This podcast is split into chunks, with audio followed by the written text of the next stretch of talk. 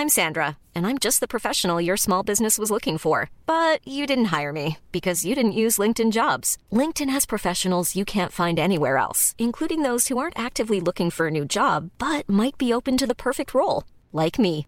In a given month, over 70% of LinkedIn users don't visit other leading job sites. So if you're not looking on LinkedIn, you'll miss out on great candidates like Sandra. Start hiring professionals like a professional. Post your free job on linkedin.com/people today.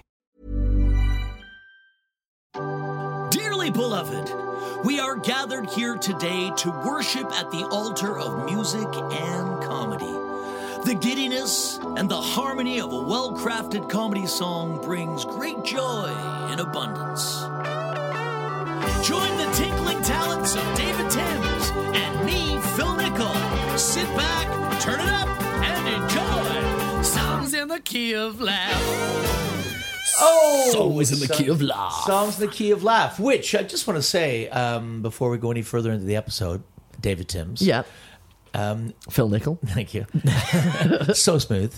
Uh, that Songs in the Key of Laugh is a, a play, a quite, look at that, a quite clever play on uh, the album Songs in the Key of Life Stevie by Stevie Wonder, Wonder. yeah. But these are songs in the key of laugh. Yeah. So that we thought that was kind of cute. And I've only just discovered that Nick Helm hates the title of our podcast. I'm sorry, what? Nick Helm hates the title of our podcast. What? What? What? what? He's furious. He gets why? angry. he just, he was bilious. He, probably did an hour set on it. it. was bilious.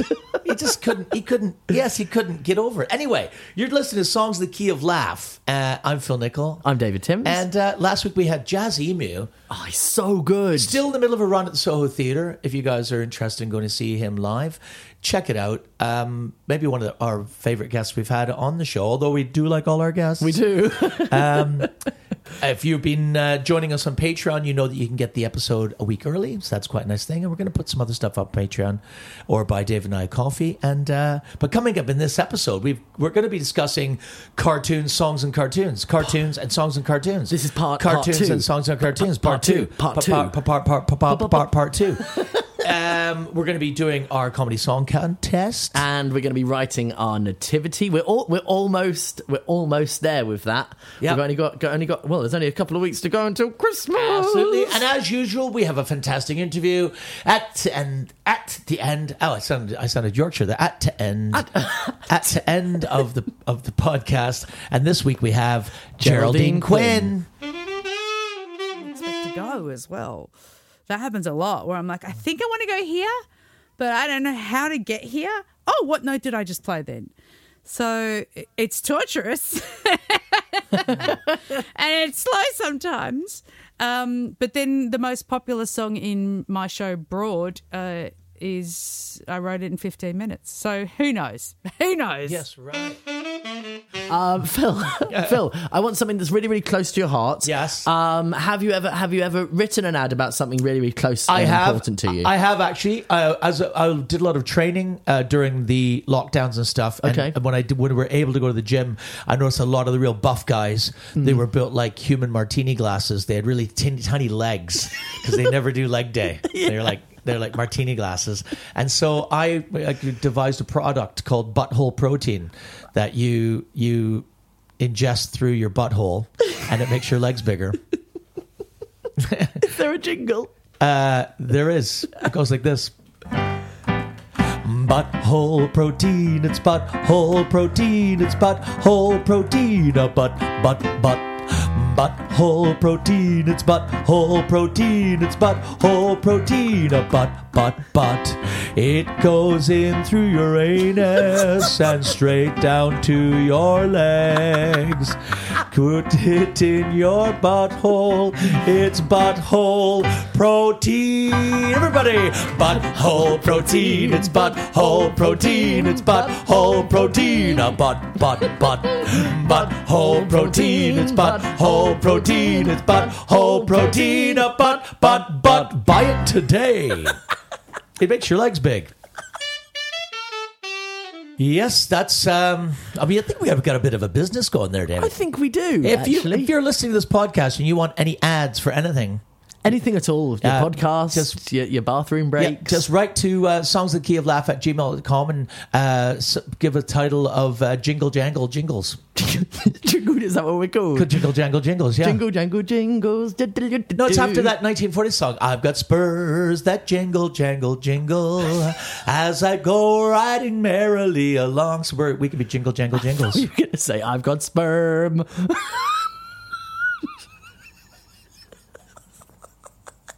Didn't say that. Sting. So last episode, no, not last episode, two episodes ago. Two episodes we, ago, yeah. We are we were discussing cartoon songs and songs in cartoons, uh, themes, and all that sort of stuff. And we just realized how vast that entire subject is.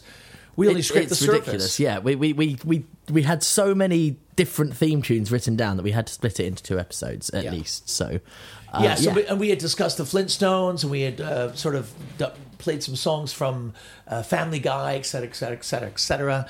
Um, but one of the things we, we did, one of the ones we didn't talk about was uh, the Popeye theme. So, I mean, there are great, Great themes. tune. There's like Scooby Doo, Tom and Jerry, Looney Tunes, you know, all that stuff. But Popeye is, Yeah. one, is one of the oldest and one of the most brilliant themes ever. Um, written by a guy called Sammy Lerner from the Fleischer Studios. Um, it debuted in like 1933. I just feel so. It feels still really vibrant. There was a film. Well, it started off as a comic script, comic Okay. strip, right? Written by I think E.C. Segar, I think is his name was, uh, and then that comic strip became a radio show. And in the radio series, he didn't eat spinach; he ate wheatena. And the- Wheatena? wheatena, which What's made this. It's like a wheat product that the sponsors of the radio show. Okay. And then in the radio show, they would actually he would actually eat wheatena. There's actually a clip you can find online. There's he eats wheatena, and they try to fit wheatena into the actual episodes as well as being the sponsor of the show. all be killed together. Popeye, I'll stop the car. Move you, Popeye. Yeah, matey. But first I need extra special muscle. Wimpy, me favorite cereal. What are your requirements, Popeye? Well, on account I has to use me feet for brakes to stop this here trolley, I need three bowls. Three bowls coming up. Wait, Tina, do your stuff. Here's one. Here's another. And the third. Now look at me muscle. Yeah, so it, so it went from being a radio Popeye radio series, then it became a cartoon series. And what was great about using that theme song, I think that's where the theme was developed for the Fleischer Studios, is that Popeye would end the feature of each episode by singing the last few verses. Okay. and he would reference the episode's actions, which is now kind of being picked up by modern cartoons. So back in 1933, so it's done by I think Family Guy do it, King of the Hill, but they were the end of the episode that's slightly different versions, or the beginning of The Simpsons, slightly different versions. Uh, oh, like like okay. So so they so they change the theme tune very very slightly, but Yeah. depending on what happens on the, to, in the episode. Yeah, exactly. And then and also they they would use the theme tune to speed up or slow down depending on Popeye's um, uh, F, um, energy levels. So if he ate the thing, it would speed up. Great. And and also it's I mean uh, even in the live there was a live action version with Robin Williams. Have I mentioned that already? No, I haven't mentioned that already. It's a the Robert Altman film Popeye. I mean, I don't think it's a. I think it's a brilliant film. I think it really genuinely makes it look like the cartoon. But, Okay. Uh, and, and uh, Harry Nilsson does music it. It's fantastic. It never gets good reviews, but I think it's awesome. I've seen it a few times. I think it's wonderful. But the the theme song, Popeye the Sailor Man, one of the most famous theme songs, gets parodied by everybody. It does well. Actually, when we were when we were kids, I remember uh, changing the words of it when I was probably about six or seven. I mean, Right. we, we all did in the playground, but we Right. would do. Um, uh, uh, and we thought it was hilarious, obviously. Right. Um, I'm Popeye the Sailor Man. I live in a garbage can, and when I go swimming, I kiss all the women. I'm Popeye the Sailor Man. we used to run away screaming like schoolgirls. Kids just do the best parodies.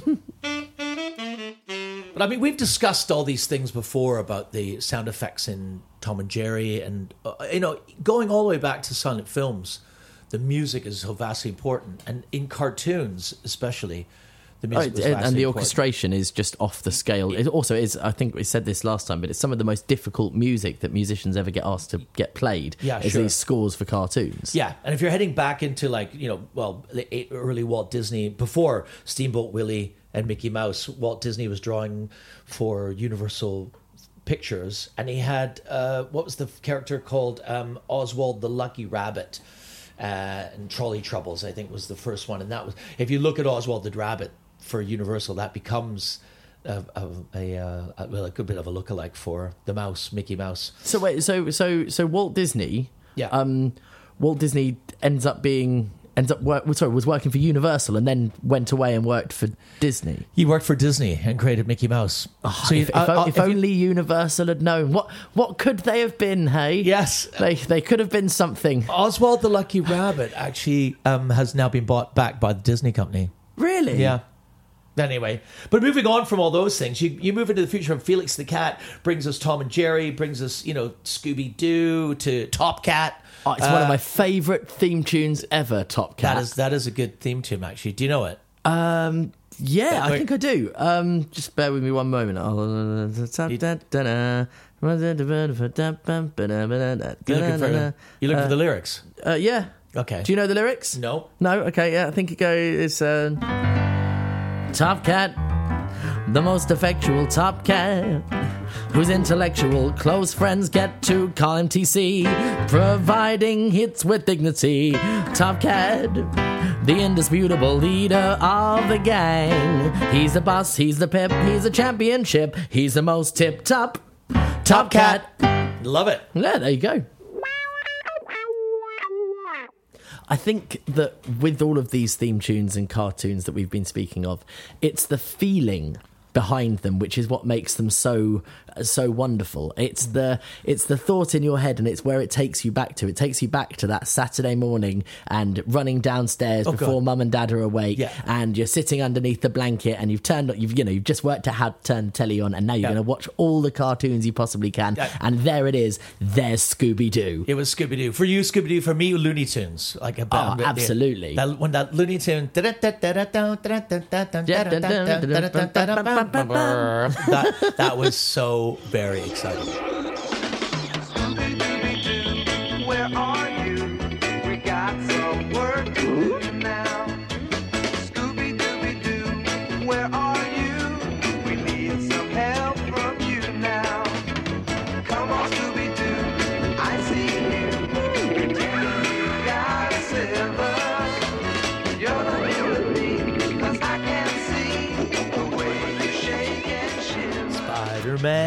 Spider Man does whatever a spider can. Spins a web any size, catches thieves just like thighs. Look out, here comes a Spider Man.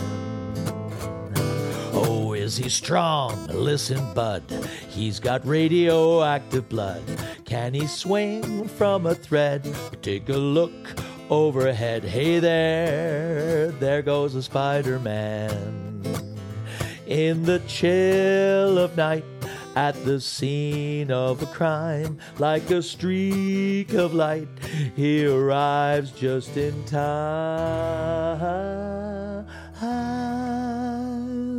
Spider Man, Spider Man, friendly neighborhood Spider Man. Wealth and fame he's ignored, action is his reward to him. Life is a great big bang up. Wherever there's a hang up, you'll find a Spider Man. I love that theme tune. I love it. I'm I'm going to go with something slightly more modern. Okay. Right? Um, because because I think uh, I, there's a there's a kind of a genre that we've kind of stayed away from. Um, and this is I'm going I'm going with Pokemon. Oh, Right? And this this theme tune is um it, it doesn't just have three chords. It's got loads of them, and um, so it's, it's it's great. It's um, I, oh, I played it wrong. I wanna be the very best, like no one ever was. To catch them is my real test. To train them is my cause. I will travel across the land, searching far and wide. Teach Pokemon to understand the power that's inside. Yes. Pokemon, gotta catch them all. I know it's my destiny. You teach me and I'll teach you. Pokemon, Gotta catch them all, Pokemon. I got a little bit carried away there, but uh, I like that one. Comedy song competition Contest, contest, time. test, it's contest. competition. Um, So, what do we got this week, Phil? Well, um, we've uh, oh, we've got a good one. It's Oh, uh, yeah, got a great one actually. It's by a guy from France. Oh, He's called Roderick Land. bonjour, Roderick. He's a composer, Okay. lyricist, singer, performer, and he wrote King Kong Tonight.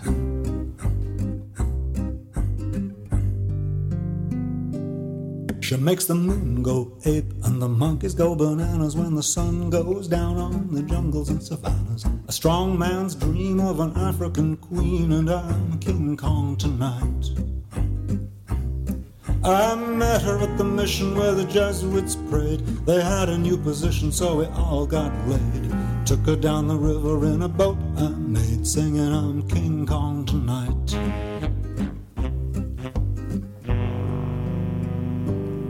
But her man came home, a half a ton gorilla. He took a look at me and said, "Hmm, I like vanilla. And he and Mrs. Kong began to get it on, and I was monkey in the middle all night. To the mission in my distress, told them all about it, and they wanted her address. Missionary needs a little change, I guess, even King Kong tonight. She makes the moon go ape and the monkeys go bananas when the sun goes down on the jungles and savannas. Strong man's dream of an African queen, and I'm King Kong tonight.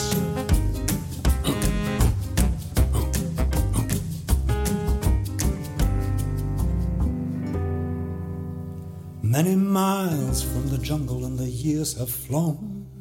I'm living in Manhattan, so it feels like home. But the women are neurotic and they're bald as bones, and they won't kiss Kong tonight.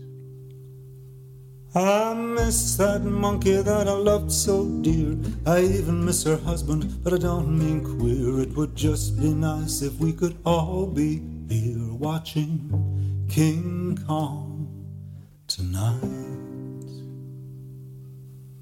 She made the moon go ape and the monkeys go bananas when the sun went down on the jungles and savannas. A strong man's dream was an African queen for me, King Kong tonight. Yeah, she makes the moon go ape and the monkeys go bananas when the sun goes down on jungles and savannas. Strong man's dream of an African queen, and I'm King Kong tonight. King Kong tonight. I'm King Kong tonight. I'm King Kong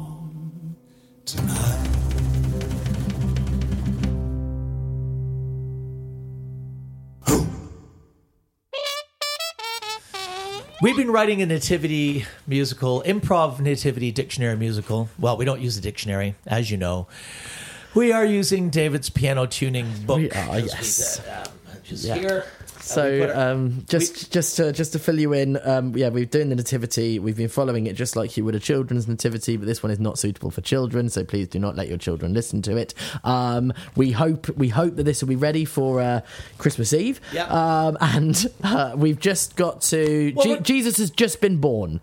That's Right. where we're up to. He's just been born. Yeah. I'm going to open the piano tuning book, put my finger down, and well, it landed between two words. It said trying trying to pass. Trying to. But that's more of a phrase. Let me do it. Let me do it one more time. Okay. Okay, um, travel. Travel. Well, that works really well. You That's, could. that worked out really That well. worked out really, really well. and the line before it says another land. But anyway, Wow, amazing. Um, Say, travel.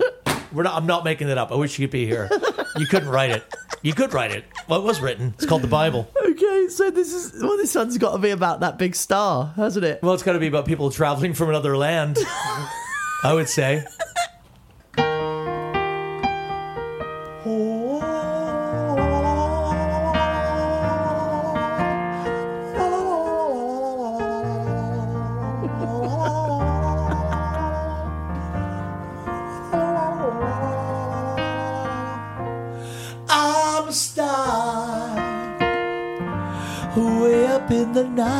Sky.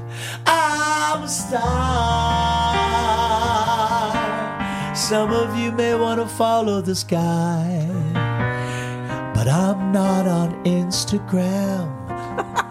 I'm not on TikTok. Won't find me on Twitter. I'm more of a show. I'm not all talk. I'm a star.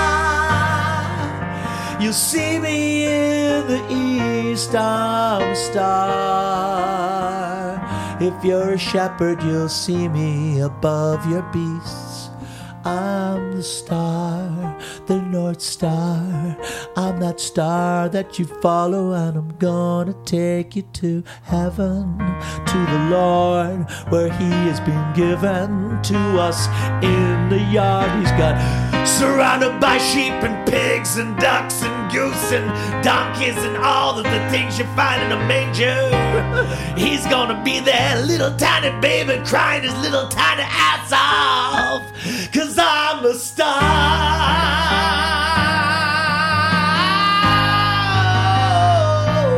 I'm a star. I'm the star. Look at me. Don't look at him. I'm the star. And if you'd like to follow me, you can find me on Instagram at, at star900 or on Twitter at the star. You'll also see me on Facebook called The Star. Do you write comedy songs? I do. If you do, then please send them in to us for our comedy song competition. Okay, I will. You've got the chance to win £200 or a £50 runners up prize. Even that would be good. Send them in to songsintheKeyOfLaugh Oh. at gmail.com. That sounds easy enough. Send them in now. It's a global po- podcast, this one, isn't it, Phil? It is indeed. We're going all the way to Australia, to Melbourne, Australia for this one. Wow. Via Zoom. By, yeah, I've never been to Australia. I have loads of times. I Have got- you? Yeah, I got married in Australia. Ah. anyway, she hurt me. She hurt me, demon. Anyway, this week's guest is Geraldine, Geraldine Quinn. Quinn. One size fits all seems like a good idea for clothes until you try them on. Same goes for healthcare. That's why United Healthcare offers flexible, budget friendly coverage for medical, vision, dental, and more. Learn more at uh1.com. Ryan Reynolds here from Mint Mobile. With the price of just about everything going up during inflation, we thought we'd bring our prices down. So to help us, we brought in a reverse auctioneer, which is apparently a thing. Mint Mobile unlimited premium wireless. Ready to get 30, 30, bit to get 30, bit to get 20, 20, 20, bit to get 20, 20, bit to get 15, 15, 15, 15 just 15 bucks a month. So, Give it a try at mintmobile.com slash switch. $45 upfront for three months plus taxes and fees. Promo rate for new customers for limited time. Unlimited more than 40 gigabytes per month. Slows. Full terms at mintmobile.com. The guest on you don't, that's your own fault. But you'll know them soon. This jingle has been personalized for a guest that we hope that you recognize. And this week their name is Insert Name Here. Geraldine Quinn. It's Geraldine Quinn, everybody. wow. Hiya. Geraldine Quinn, uh, nominated for the most outstanding show and the Golden Gibbo, the best local independent show at the Melbourne International Comedy Festival in 2022. Oh my God. But that's just, that's only scratching the surface, Geraldine Quinn. I've known you for how many years? I don't know. How I- many? I- 15 at least. Uh, Longer. ooh, Oh well, I've done. 2006? I've done. Yeah. Oh my god.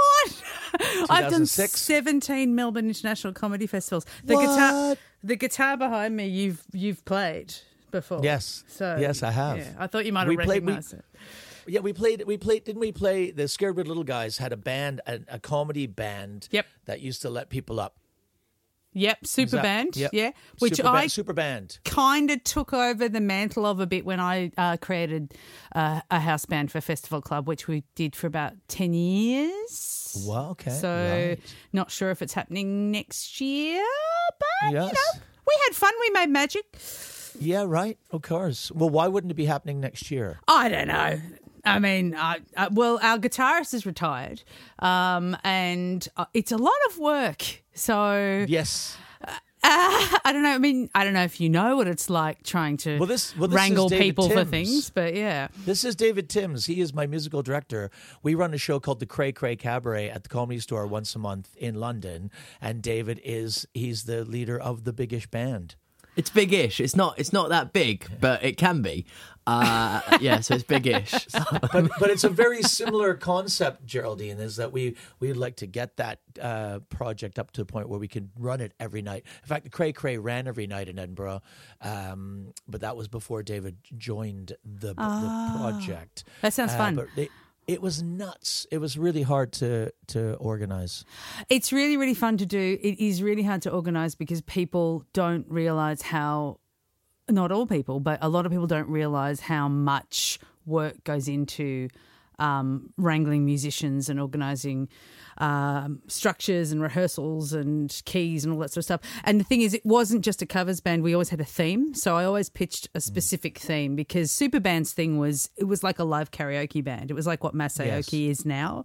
And Yes. I didn't want to do the same thing as them. So my first pitch for it was, can we do epic rock one year, any any decade? We did chick rock, we did art rock, we did goth rock, like just we just tried to pick something that was specific and then fit into it. And and ten years, people still would contact me and say, "Can I be in your '80s band?" It's like it's no, it's not one. it's not an '80s band. It's just not. so yeah, it And- is, and- it's tough. Uh, yeah, and and you um you've been playing guitar. You are you a piano player as well? Play like piano? two fingers. I play with two fingers. Well, in that case, everyone's a piano player. I do. So because oh, sometimes you you're a good guitarist, Phil. I'm I'm an uh, cu- cu- uh, mm, what's the word? I guitarist. I'm very, Sensational. I'm a M- magical. a fraction above average. I'm fun- I'm functional. I'm a functional Yeah. guitarist, but I'm a Yeah. very good singer. So um, sometimes I write stuff and I know the chord in my head and I can't play it on a guitar. That's when my two fingers come out.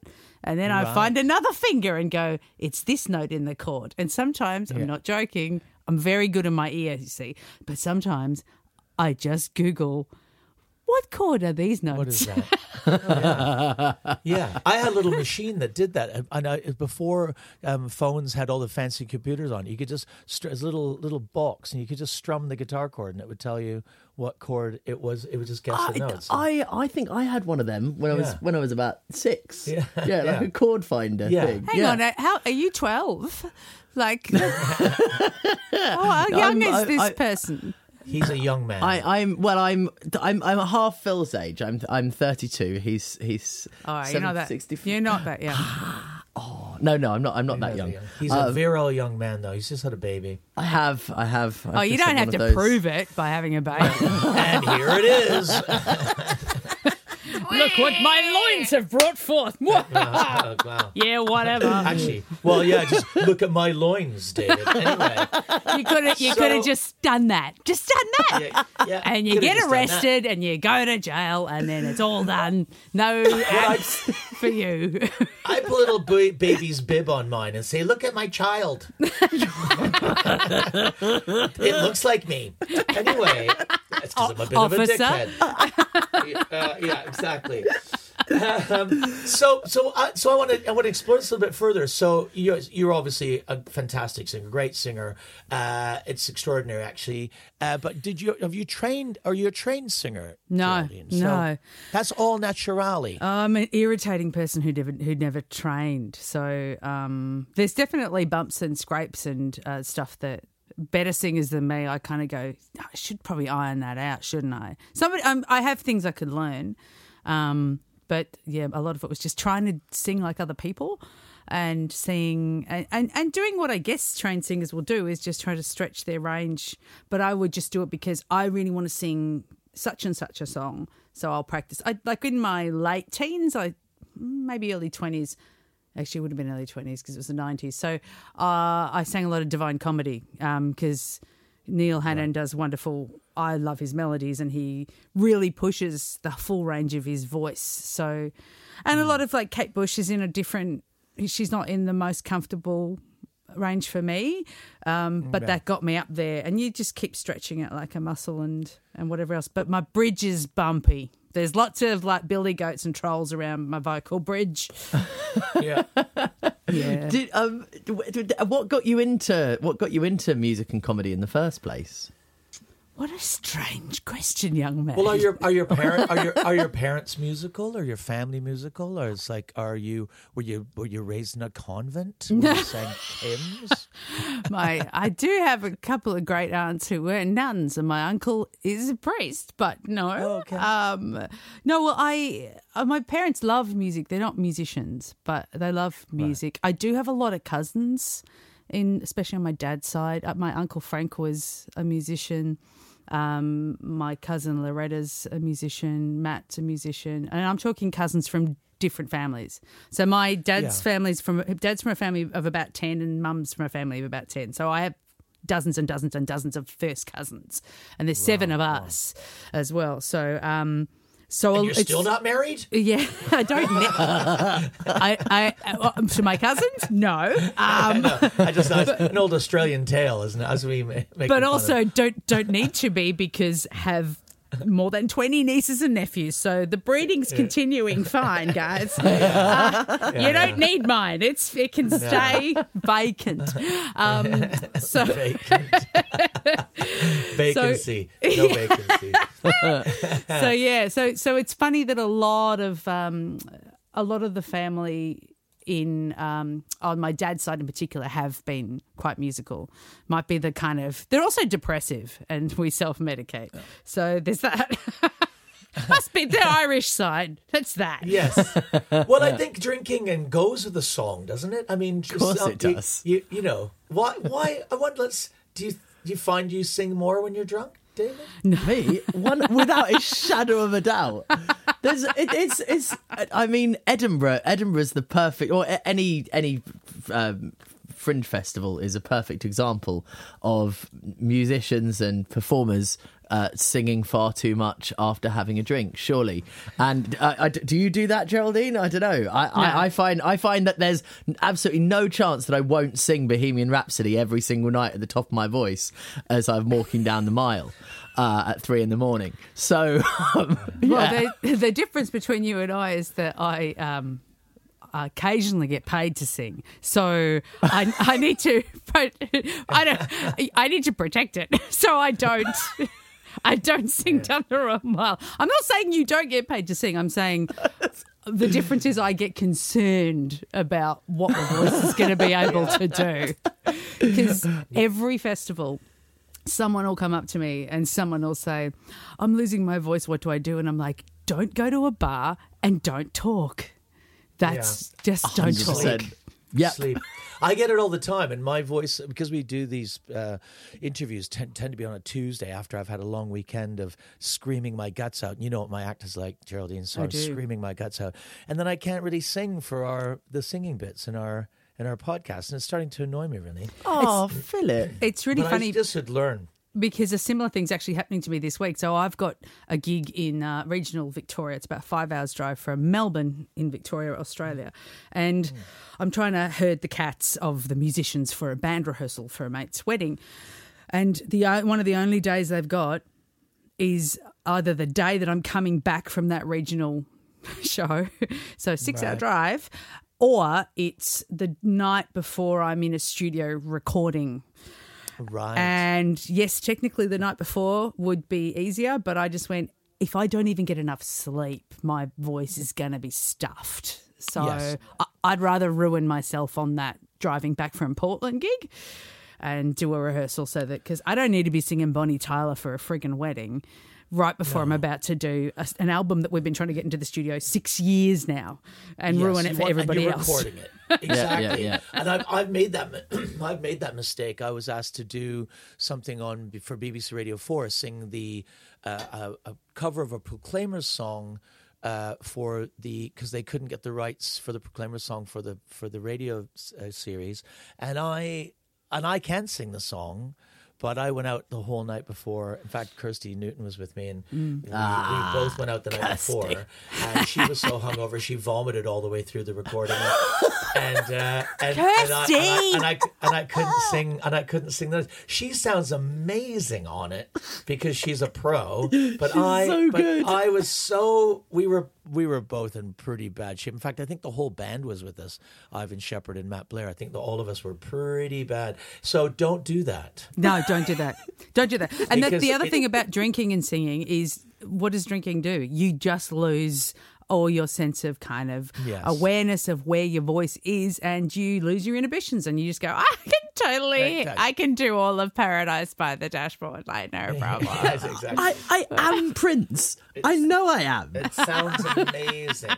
it sounds amazing. So, Geraldine, you've, you uh, the little um, bit that I know about you, and I, I don't. I mean, I've known you for a long time, and I, I've seen you perform many times. But you uh, continue to record music. You continue to record albums. How many albums do you have now? Uh, six. Yeah, Six, and this will be the seventh one you're going to record. This one's a Christmas album that's actually um, a, a friend of mine, Casey Bennetto, who uh, is a magnificent songwriter and very funny. Yeah. Uh, Tim knows him, so he's not a bad option if you want another Australian. Oh, Um, I, I've, I know Casey. You know Casey? Yeah, yeah. So you know Casey's Yeah. great. So so we do a Christmas show every year called a Hmm. Swing and Bella Christmas. It's mostly a lot of original songs of his, um, Right. and I've written one for the for it as well. And there's lots that have been written over the last six or seven years that we haven't ever got into the studio to record. Great.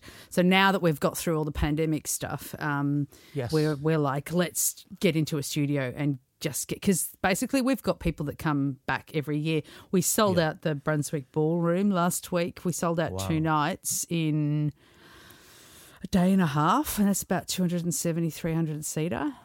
Day and a half, nice. and put on had to put on an extra show. So there are really dedicated punters who are gagging to have a copy of some of the songs that we've been doing in the interim, including my own. Even though I did a recording of my own song, we like to try to do it live with the actual Yes. The regular annual band. So Yes. so that's what we're doing there. Um, I've got a bit of a backlog of stuff I haven't been recording because I think the last one I did, Phil, I stupidly pressed physical copies. Uh, Yeah, there's right. A lot under my bed still, and that was Yeah. seven years they- ago. People, people still buy them though. I just read this week, and this I don't know if this is absolutely true. That Taylor Swift just had the top ten singles was the, Yeah. on the top ten singles charts in America was all ten places. That only been nearly done once before. Nine places by. By someone ridiculous like Prince or something like that. Yeah. top all top All- ten. all and, top but 10. but uh, and so I looked. at- I was- I kind of don't know anything about Taylor Swift to be honest, and I looked into it and realized that these are they're talking about physical copies. They're talking about people are buying albums and CDs. I'm like, who who does that? What what why why I are you doing that? I 'Cause think it encompasses all the downloads as well. That I don't think So- it, I don't think that I Really? think, I think this chart is like the hard copy chart. So I think there is a market for it out there. I just don't so know. who I are. just need to get about a thousand Taylor Swift fans to buy my merch. Yeah. So- sorted. You're done. call your album Taylor Swift. I'm sure. I- I'm sure they're really going to relate to all those songs I wrote about what would happen if the entirety of Melbourne shut down and there was no live music, which I wrote 10 years before a pandemic hit and the whole Whoa. of Melbourne shut down and there was no live music. wow. Do you think that was it was was the song accurate? Like, because obviously It you was were a telling, whole you were telling, concept telling album, the babes. future. It was a whole concept album. Was it? Yeah, it was a whole concept Mind album. blown. Yeah, I was like, Okay. oh, and you know what? It, it came from. Interestingly, um, there was a bit of a, an issue around the 2010s in Victoria where um, it happened in Sydney. They the government got a bit excited about um, liquor licensing laws and that places were staying open too late. And so if you had live music, you had to have a security guard. And Victoria brought in a similar thing. Sydney was where Sydney just kind of put a curfew on. This is like so we're talking 20, 2009, 2010 sort of thing. And and Victoria did a similar thing. And it was just driving little venues, like a little cafe in Ormond or something that would have a jazz guy come and play on a guitar, would be required to ha- to pay for a security guard because there's live music playing and they saw that link between live music and some kind of a fight breaking out because they were conflating bigger gigs and some occasional consequences of the alcohol consumption with playing live at all. So venues just stopped booking musicians because they said we can't pay for a security guard. So it was it was a pretty big misstep, um, and that was the main in, uh, inspiration for that album because it was like Melbourne's so known for music, for live music. There's so many bands that have come out of Melbourne, and it isn't the same as it was even in the 90s. It's certainly not when, you know, the cold chisels of the world were doing pub circuits. So, what would happen if a city basically so well known for that scene couldn't, nobody could play? Because gentrification does it as well. People move in, go, this is a cool suburb. Oh, no, that pub's really loud. We'll shut it down. Yeah, Yeah. yeah. Well, that's I, when I 1990 when I first came over uh, to um, Melbourne and staying in Fitzroy Mm-hmm. and uh, and then a bit north Fitzroy and just all all- the pubs down there, all great big pubs, all great lovely old buildings. Yep. Um, from there all the way to the Esplanade, all the way through the city, these pubs had live music almost Mm-hmm. every weekend. The Punters was was one of the most rocking gigs uh, I've ever been to in a pub. Uh, saw the weddings, parties, anything there, and saw the Gadflies there, and saw these amazing Australian bands. It, and the culture around music in Melbourne was exceptional, as there was so many horn players, so many um, you know um, great guitar players, bass players, drummers, and and all doing like there was a weird lounge culture in the 1990s. If you remember, Geraldine was like bands playing sort of like like tuba versions of like hit songs, but in a pub on a Sunday afternoon, packed out with people. You know, all paid three dollars to get in. It was it was phenomenal. And it was Um, it wasn't just weekends. It was it was every night. So you'd go to the Rainbow Hotel and there'd be something on every night. It might be and it might be um oh gosh, I'm gonna get his name wrong. Is it Paul Williamson? It's Jane Clifton's husband. He's a sax player, jazz guy. Right, Um yeah, heaps. I mean I saw I saw Corky and the Juice Pigs at Prince Patrick when Wil Anderson was supporting you. So Oh right, yeah. So I was probably 9, 10, 20. So that would have been ni- mid 90s. Yes, that Yeah. would have been it would have been 90, 91, 92, In fact, I think when Uh, Wil, what, no, it I was I was still in high school then. Sorry. Okay. I was the. At you. I was. But it would have been after ninety two. Let's just say that. I was already yeah sorry okay I was already six years into Look, my I would- comedy career. I would have driven. Um, I would have driven, and I didn't get my license till I was nineteen. So, Right, uh, right, so it would have right. been nineteen ninety six or seven. Right. Yes. Wil was our. I think it was his first year at the Melbourne Comedy Festival, Mm. uh, and and now look at him now. I know what's. I know. I it's know, weird amazing. being. It's it's so weird. So before the interview, before we started the interview, um, um, before we started this interview, uh, we were talking about Tim Minchin Mm. because we were talking about talking about t- something that Tim had done on our show, and you were saying you started around the same time as as the lovely Tim Minchin. hmm We Yeah. we And met it's a- it's a- yeah. in. I can tell you, we met in uh, October. I think it was October two thousand and four, Mm-hmm. and we. I think he'd done Perennium Millennium or whatever the name of that first show was at the Butterfly Club when it was in South Melbourne, and remember, he then did his first proper show at Comedy Festival in two thousand five, which was my first year as well. And then uh, bye. Yeah, well, I remember hearing, but I remember hearing. I was at that festival. I'm not sure what year that was, 2005. maybe. Five, yeah. And yeah, and uh, and all I remember is every, everyone said to me, "Have you seen? Have you gone to see Tim Minchin?" You see, because I was kind of known as at that point more of a musical comedian because of Corky and the Juice Pigs. Um, but uh, yeah, his it, it was it was like a, a blast of success. Yeah, well, Melbourne Um, and Australia have both got, um, in general, have got a really good musical comedy kind of pedigree. So, Yeah. Tripod was already going for ages. Doug Anthony All Stars Scare- as well. Yep, and Scared Weird yeah. Little Guys. In Little fact, Guys, of and course. Lano and Woodley, who were the found objects. Yes, yes, Uh, I, and, and I that- saw I saw the found objects when they were the found objects, and So the I. the third Yeah. one Shane Shane he's from Wagga Wagga, Uh, which is where I'm born. Yeah, yeah. So- it's not it's not Shane. It's um. What is oh, it? What's his it's gonna bug name? now. Oh, I'm so Shane is- sorry. Shane, Shane, Shane is from the Umbilical Brothers. No, well, there's Okay. lots of Shanes, Phil. Well, there are a lot of Shanes. I haven't confused my Shanes. I've just forgotten the name of There the tall Shane. blonde guy in Found Objects. That's that's what they called him, which is why he's no longer in the band. We- but we've got but moving forward through Australia through Australian musical comedy culture, we've now you, you went through we went through that. Then then there was a tripod were the next big ones. Then there's um Axis of Awesome, Mhm. who had obviously a huge hit with their four chord uh, routine. Yep. And then and then you and then you got Sammy J. Yep. Uh, who's who's been in a couple of plays or been a play that I've produced and I've known for a long time. Um, the, the the there is so many. We've had who did we have on? We had uh, Jude. Um, You've had Jude Perl. Jude Perl. Jude Perl on. From, Well, the- she's uh, The new, so- I was in the same way. Eddie Perfect too. I was in the sort Eddie of the Perfect, same. uh, Beetle, Beetlejuice, the author of Beetlejuice. Yeah, I was in the same kind of wave as Eddie and Tim.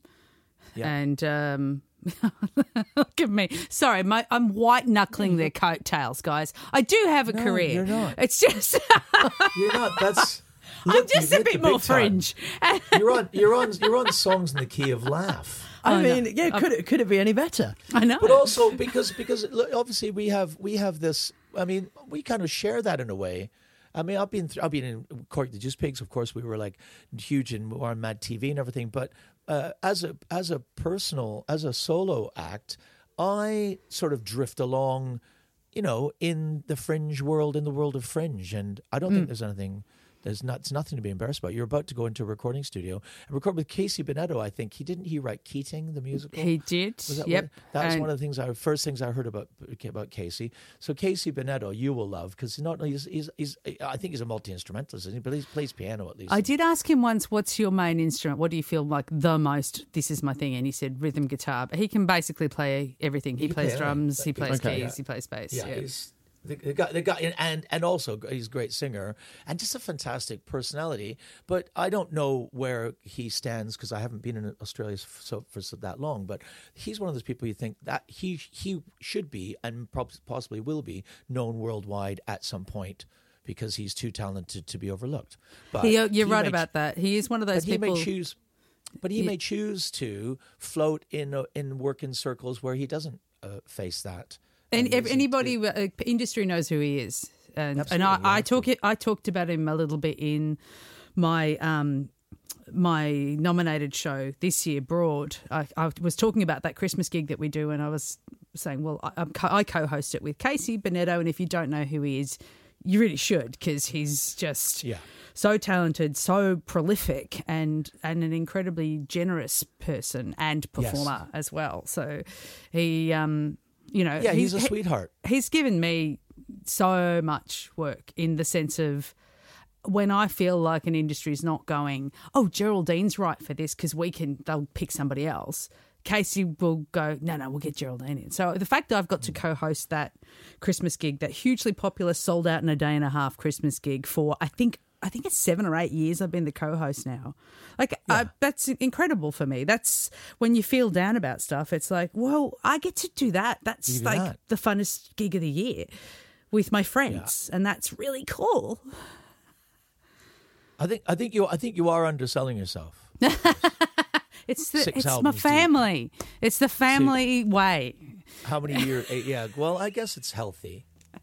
I, th- I, I think I think that you're you've both. I've just kind of sat and listened, right? I think that you're both underselling yourselves massively. I've listened through. I've listened through uh, several albums worth of your stuff over the last few days, Geraldine, and it's fantastic. Oh my god! It's fantastic. Your voice is your voice is absolutely wonderful, and and Phil, Phil is. Uh, I mean, you are one of the. If you talk to any comic, and I've now had the massive pleasure of meeting so many through Phil. Talk to any comic, they just say, "I just love to watch him." Because you watch you watch Phil on stage and it is just it's mind blowing. And Geraldine, I haven't had the I haven't had the pleasure of coming to watch a show of yours, but I have listened through your live album, and you, you, I can hear that people are eating out of the palm of your hand with every sing, with everything that you're doing. Seriously though, it, it you, you sound you sound so good. Your songwriting is is so so spot on and and and the way the way that you kind of um the way that your live album the last one that I listened to the um uh which one was it um I've only got one the, live one. uh, oh the Jar- the Jarvis Jarvis Cocker Scream Jarvis Cocker when you're Scream losing. Jarvis Cocker. yes, when you're losing. That it, it's it's fantastic. It's got like it's got a beautiful arc in it. It's it's really really nice. I'd so you're being over generous, and thank you. Um, I like, yeah, I, I'm, I'm very, I like performing live. Um, there's no, I never felt like I captured my voice very well in studio. Do you get that feel? Like you sort of feel like, ah, it's got to. I think that's why we want to do that Christmas album live because there's something about that frisson of. It took me a long time to learn how to uh, sell a story in a song as a singer um, while you're in a tiny booth with Yeah. no one there. You know, Yeah. it's weird. Yeah, It's I, hard. I, have got loads of recordings, of studio recordings of me, and I just think, nah, I, I, I sing. I can. I'm overthinking it. I can Mm. sing that so much better, or I feel tight and it's not loose. And um, and it's. I guess it's like anything. It's the more you do it, the better, the easier it becomes. It's so interesting to learn, though, just to actually finally get into that position and go, well, okay, I'll produce it myself and I'll pay for the studio and I'll get everybody in and and you'll learn a lot about how you how you record and now I've got better stuff at home. I'm still learning. Okay I've, I never had that background that my my late brother did or my or Casey did where they they were nerds about tech and they mm. really got into it in their teens. And I'm 47 going I need to learn this just so I can kind of so it's cheaper. But I'm also excited about oh I should be able to learn this and get better at it and get better equipment and, and, and use a vocal writer and understand that better. And the more I understand it, the more I'm going to be able to do. And that's um that's pretty exciting as well. I, I think something that has something that's helped me with that go, going into a studio and uh, then you know actually selling selling my voice when I sing something is working with working with the right producers and then seeing how these producers will speak to their singers and I've I've had the most unbelievable pleasure of working with with an Australian uh, Mike Chapman um, who wrote Simply the Best for Tina Turner. He wrote Lonely This Christmas and um, lots lots of very, very famous songs. Um, Call me by Blondie. well, he did. He he he produced all of Blondie's uh, or, or that first album. Oh my uh, fir- gosh. First three albums. This is sweet. Yeah. So Oh my huge, God. huge, Beware. huge, huge, You better take producer. care. You better watch out if you got long black hair. Oh, we've got a Fox on the Run bit in one of my songs. We just went, right, we want to do that Fox on the Run thing. That, but but watching watching him in a in a studio and watching him work with a singer completely changed the way that I I now do it. And now I now get the chance to produce and work with so many different singers and it's wonderful and I now feel I can get so much more out of them. But it's it's it's all it's all about being able to take that live sound and find the right person who can kind of blend it in in the studio as well. And You- sometimes you can be lucky enough to do it yourself. Yeah, well, you're So- not you're not wrong. You actually you made a great point, and you saw me do, giving you a massive thumbs up there, like some kind of ochre parody. But like when I was one of the best things about because so Casey um, produced. Uh, You're the Voice Songs for the Ordinary by an Anthemaniac, my album, which was my Gibbo winning show 11 years ago. And um, I just, it was at his home studio. And the hours and hours and hours of just sitting there and watching somebody do that was invaluable. Same with um, Modern Day Made in Art, which was another album in 2014. I sat there in Steve Hearn's studio and just, because I was there every step of the way, because I'm, pro- I'm producing it as a you know it's got to sound like this these are my songs. And then get the whole band in and we did fox ponsing was alive um, we pretty much had the band in the studio straight away. And last gig in melbourne which was that huge concept album we we put down the drums and the bass first and then i just got in who i could get in when i could get them in and built it up. And that was another way of producing an album. And, and it's all been tremendous to learn from people who do know how to do it. And you do, you suck it up. You just sit there going, teach me, teach me the things. Yeah, yeah. It's, Yeah. it's it's so it's so so true. Can can we can we talk a bit about your your songwriting because you've you've mentioned that that you that you play you play a bit a bit a bit of guitar, and I know I've, I've seen seen you playing the guitar, and you definitely can. Um, but um, what about what about all of these huge arrangements that you have for these big show tunes that you do? Where where so I'm guessing that, that you write your, your your lyrics first, maybe, and then and then you get your band involved to to write write your big band parts. How does it work? Uh, I don't know. Um, I think I tell you another. I mean, I drop Casey's name a lot because um, when I was trying to, he worked with me on You're the Voice and last gig, and um, I got really, really stuck. And when he wrote Keating, the musical, if you've got listeners who aren't Australian, by the way, Paul Keating was a Labor Prime Minister.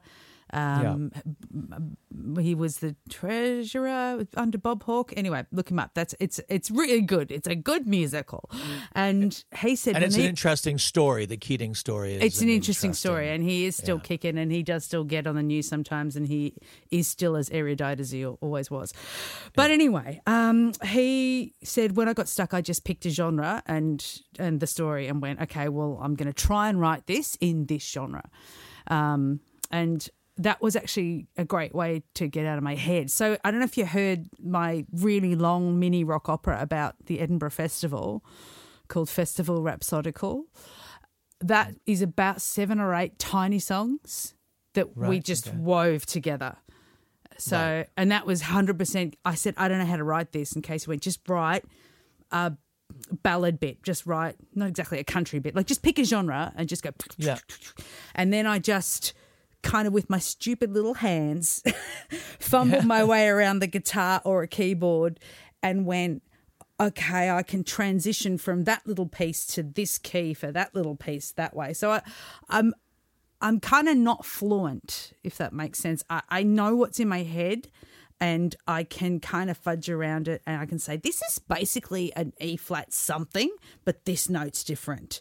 And then a more fluent person can tell me what it is. So sometimes I've got a bit of a snip, snippet of a melody in my head and or a snippet of a line, a lyric that suggests a melody. Because if you're writing, um, particularly when you're storytelling songs, which I tend to think of what I write more than comedy songs, you need to have a good grasp of the scan of language and where the stresses usually are so that you can fit that to how your melody's shape works. And the meaning is really easy for the audience to get straight away. And you get better at that the more you do it for sure. Yeah. so you might have that little snippet and then go sometimes not being that great at an instrument can take you somewhere you didn't expect to go as well.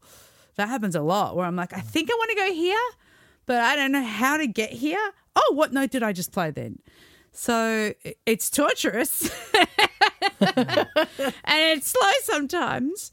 Um, but then the most popular song in my show, Broad, uh, is I wrote it in 15 minutes. So who knows? Who knows? Yes, right. Yeah, Yeah. there's no. there- I mean, it's, it, it is obviously. I think it's usually the way for me that the thing that comes out in one lump is the most satisfying thing. And then, but there's other songs I've spent so much time Mm-hmm. trying to make work and rearranging and trying to. I know that it's going to and never. And there, there is something satisfying about finishing it. But I always feel the ones that come out that come out in one are I don't know if it's just because I like to think it's inspired or if it's because uh, it's just easier. Well, I think I I think I mean in- you're you're you doing you making these you writing these songs in that method though considering that you're in your own words not a great guitar player a two finger piano player uh, means that there's something going on musically in your head A hundred percent. It's just it's just about translation. So I'm just not. I know I can hear it, and I can't. And Casey, said, we've had this conversation too, and he said the same thing. He's like, "There's definitely stuff I can hear going on in my head that I can't play." Um, and sometimes I'll give you, I'll give the, I'll take it to a band. Not not all my songs go to a band. Sometimes it might be an accompanist. Sometimes I'll just build it myself. But sometimes I'll take it to a band and go, okay, this is the rough chords, this is the rough structure. I want these are your reference points for what I want it to sound like. For example, there's a song called um, Scrag Fight on Swanston Street on last gig in Melbourne, which is about a 1970s Melbourne and um, some sharps uh, having a fight. It's a subculture of Melbourne. If you look up the Sharpies, uh, and in it, I wanted the bass to be a downstroke with a plectrum. Um, the bass player on that was Ash Smith, fantastic, great singer, melodic as fuck. Like he's great. Just went, I don't know, I think it might be, and he's just finger fingering. Sorry to use the word mm-hmm. fingering, but it's in context. and I and I had to stop him and go.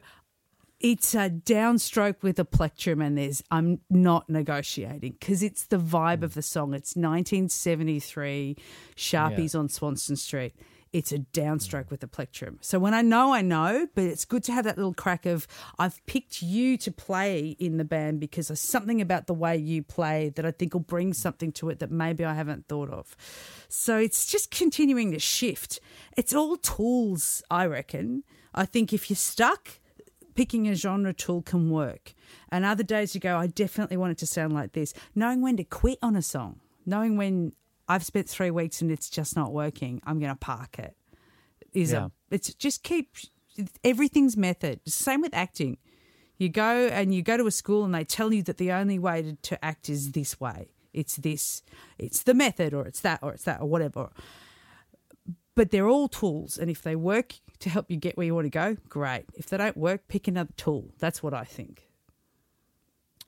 I think that's a very good that's Yeah. Well, spot on. I think a lot of our, our listeners uh, are also uh, not only interested in musical comedians and musical songs, comedy songs, um, but they're also purveyors of the art form, and I think that's that's going to be a, quite an inspirational thing for them. And I've always thought that the Juice Pigs started out.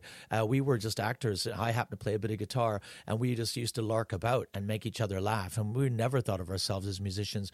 We didn't ever. I, I to this day don't consider myself a musician. I just happen to play the guitar, but I don't. You know, I know the. I do. I think of you as see. I call myself a musician before I call myself a comedian, but I think of you as a musician. But I also know you're very good at comedy. as well. You are both definitely musicians, without a shadow of a doubt. slappy, slappy, backy, backy. I, I, I- I've got a, I've got a question though. Um, so I, I, I've noticed that you've, uh, that you've got your own podcast as well. I did. Um, a while oh, you ago. did. Yeah. Okay, which was um, which was all about it's all about cabaret. Um, there is um, there is a question that me and Phil often ask each other because Mm-hmm. we do a night we do a night that was was called is called, Called Cray Cray Cray, Cray Cabaret. Cabaret. But um, what what is what is cabaret? if if you were to if you were to put a few words to it, I I've got my idea of it. Phil's got his idea of it. But you, as a purveyor of cabaret in such a wonderful way, do you have some words that you could put into that that fence? Oh, Pandora. Oh, you've, you've opened up a box. Uh, It's uh, so the time that Tim mentioned and I were starting, and Eddie Perfect was the first one that kind of took off. I think Tim used to be his musical director very early on, very early on. The time that they were starting out, cabaret in Australia anyway was was a bit of a dirty word. So it was kind of um, even though we had that musical comedy legacy, it was a bit oh, it's not as good as other things. Or if you're from Sydney, oh, it's what music theatre people do when they haven't got a job. Right. Right. so so the fact that you know Eddie um, is brilliant as well, and and then Tim exploded in frankly an unprecedented way, and in a way that I don't think will really happen again. Not in that in that course of events anyway. I think that did a lot to to change it, and I'm not sure where we are now. I think. I got asked if I wrote my own songs for a long time, uh, which was interesting. And I, I complained about it. I complained about so much. I, I complained about it to a colleague of mine, and he said, because I wasn't playing my own songs. So that's when I started playing guitar more, because I realized, and there's sexism in this, don't get me wrong, it 100% is. People thought I was just singing them. Um, so for me, and then I ended up going on to be a. Um, I was on the Green Room Awards Association panel for Cabaret, which is the live performance awards in Victoria, in Australia, so our state. Um, and I was the chair for a few years too, so I saw a lot. And it can be so many things. I fought real hard to say I think a lot of drag performers and a lot of burlesque performers are kind of bleeding into cabaret. But the idea of it to a general public, a broader general public, I think still gets seen as uncool because they've got this concept of it being a thing of I don't know somebody doing jazz hands and a parody of a song with an accompanist and Yeah. changing the lyrics that can be brilliant. Weird Al Yankovic is the greatest at the changing of the lyrics, Yep. but it, it it can be very bad. So it's more general public not realizing how broad it is. I think. Yeah. Um, yeah, because so many people who started off wanting to be musicians, like me or, and Tim and Jude, um, went, okay, well, that's a really impossible industry. We're reasonably charming and funny. Let's try this. So that's why people like us end up in this space. And that can be a rod for your own back as well, because you can have people go, oh, but you're just a singer. But you don't actually just do Yeah. straight stuff. You don't act or you don't do stand up or and you get in that headspace. I'm just saying life's hard, kids. Yeah. well, life seems doesn't seem your life doesn't seem hard to me, Geraldine Quinn. Um, you, you, you, you, you think of all of the all of the joy that you've brought to all these people, and and will continue to. God bless you. Um, we always ask our guests at the end of the interview to sing a little number uh, for us or do a little live performance for us. And uh, we know that you're already you're you're um, ready to rock there. Um, so you've you've written a Christmas song. You're doing the Christmas album, and you've written a Christmas song, and um, you're going to play this Christmas song for us now. Tell us a little bit about it before you, you play it. Sure. So uh, basically, I, I said before I've co-hosted this very popular annual Christmas gig. annual Christmas gig seems like a tautology. Most Christmas gigs are annual. a one-off Christmas gig, like Never Easter to be repeated Christmas gig. um, so, I mean, I mean, Catholics have never done anything that's never to be repeated. Look at Easter. So anyway, anyway, I- one year, one year I said to Casey because a lot of the songs we do in the first half of the show, the first half's original, second half's carols, um, and the first half is a lot of Casey songs because he writes heaps. And I said, oh, uh, Tripod have brought songs, and we've done Tim's song "White Wine in the Sun," and Eddie wrote a song for it, a wonderful song called "Trampoline." It's gorgeous. Um, we should. What, what about me? I should I should do a Christmas song, and he's like, yeah, yeah, yeah, you can do a Christmas song, of course. Um, it's just one rule. It's got to be positive. And it took me four years to come up with something. So um, that that's because I don't like Christmas very much because my family's huge and Irish, and we have got a lot of uh, uh, intergenerational trauma. So I realized that my way in was a positive Christmas song about being Yeah. a single person in your family with no kids who gets to go home whenever she wants.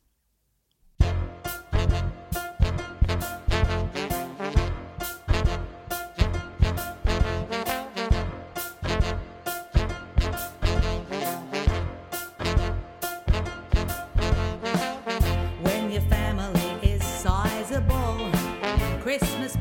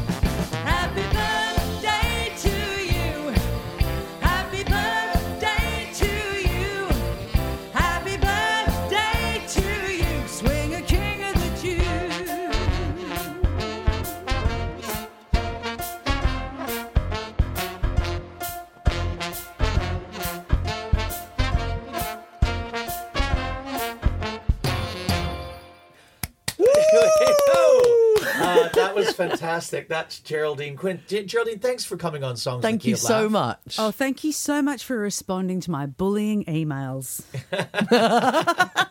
Arms twisted. Interview done. That was Geraldine Quinn, everybody. Bye, Geraldine. Bye, Geraldine. Goodbye, adios, farewell. You'll be glad to hear that we think that your interview went well. But we have other things to get on with now, so you're gonna have to go. I'm sure our paths will cross again, but whoever really knows? It's been fun, it's been musical, it's been comical at times. But now we have to leave you, so goodbye. Goodbye! Ah, Geraldine Quinn. Yes, that was She amazing, Geraldine wonderful. Quinn. That was great. Wasn't that fun? So much fun. Um, and the length of time I've known her, she's just one of the good guys. She's one of the good ones. One of the good guy. You allowed to say that anymore? She'd like that. Geraldine, you're one of the good guys. Well, this has been Songs of the Key of Laugh, episode seven.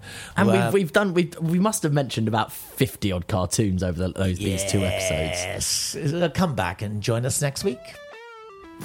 If you'd like to see more or hear more of Geraldine Quinn, why not visit her at her website, geraldinequinn.com. Or you can visit her on her socials on Twitter, which is at Geraldine Quinn, or on Instagram at Geraldine Quinn Official. And if you'd like to support our podcast, go to patreon.com forward slash songs the key of laugh and give us a little bit of your dough. Become a patron. Or you can go visit us at ko-fi.com forward slash songs in the key of laugh. We'll see you next week. Bye. Hey, it's Paige DeSorbo from Giggly Squad. High quality fashion without the price tag. Say hello to Quince. I'm snagging high-end essentials like cozy cashmere sweaters, sleek leather jackets, fine jewelry, and so much more. With Quince being 50 to 80% less than similar brands. And they partner with factories that prioritize safe, ethical, and responsible manufacturing. I love that. Luxury quality within reach. Go to quince.com slash style to get free shipping and 365 day returns on your next order. Quince.com slash style.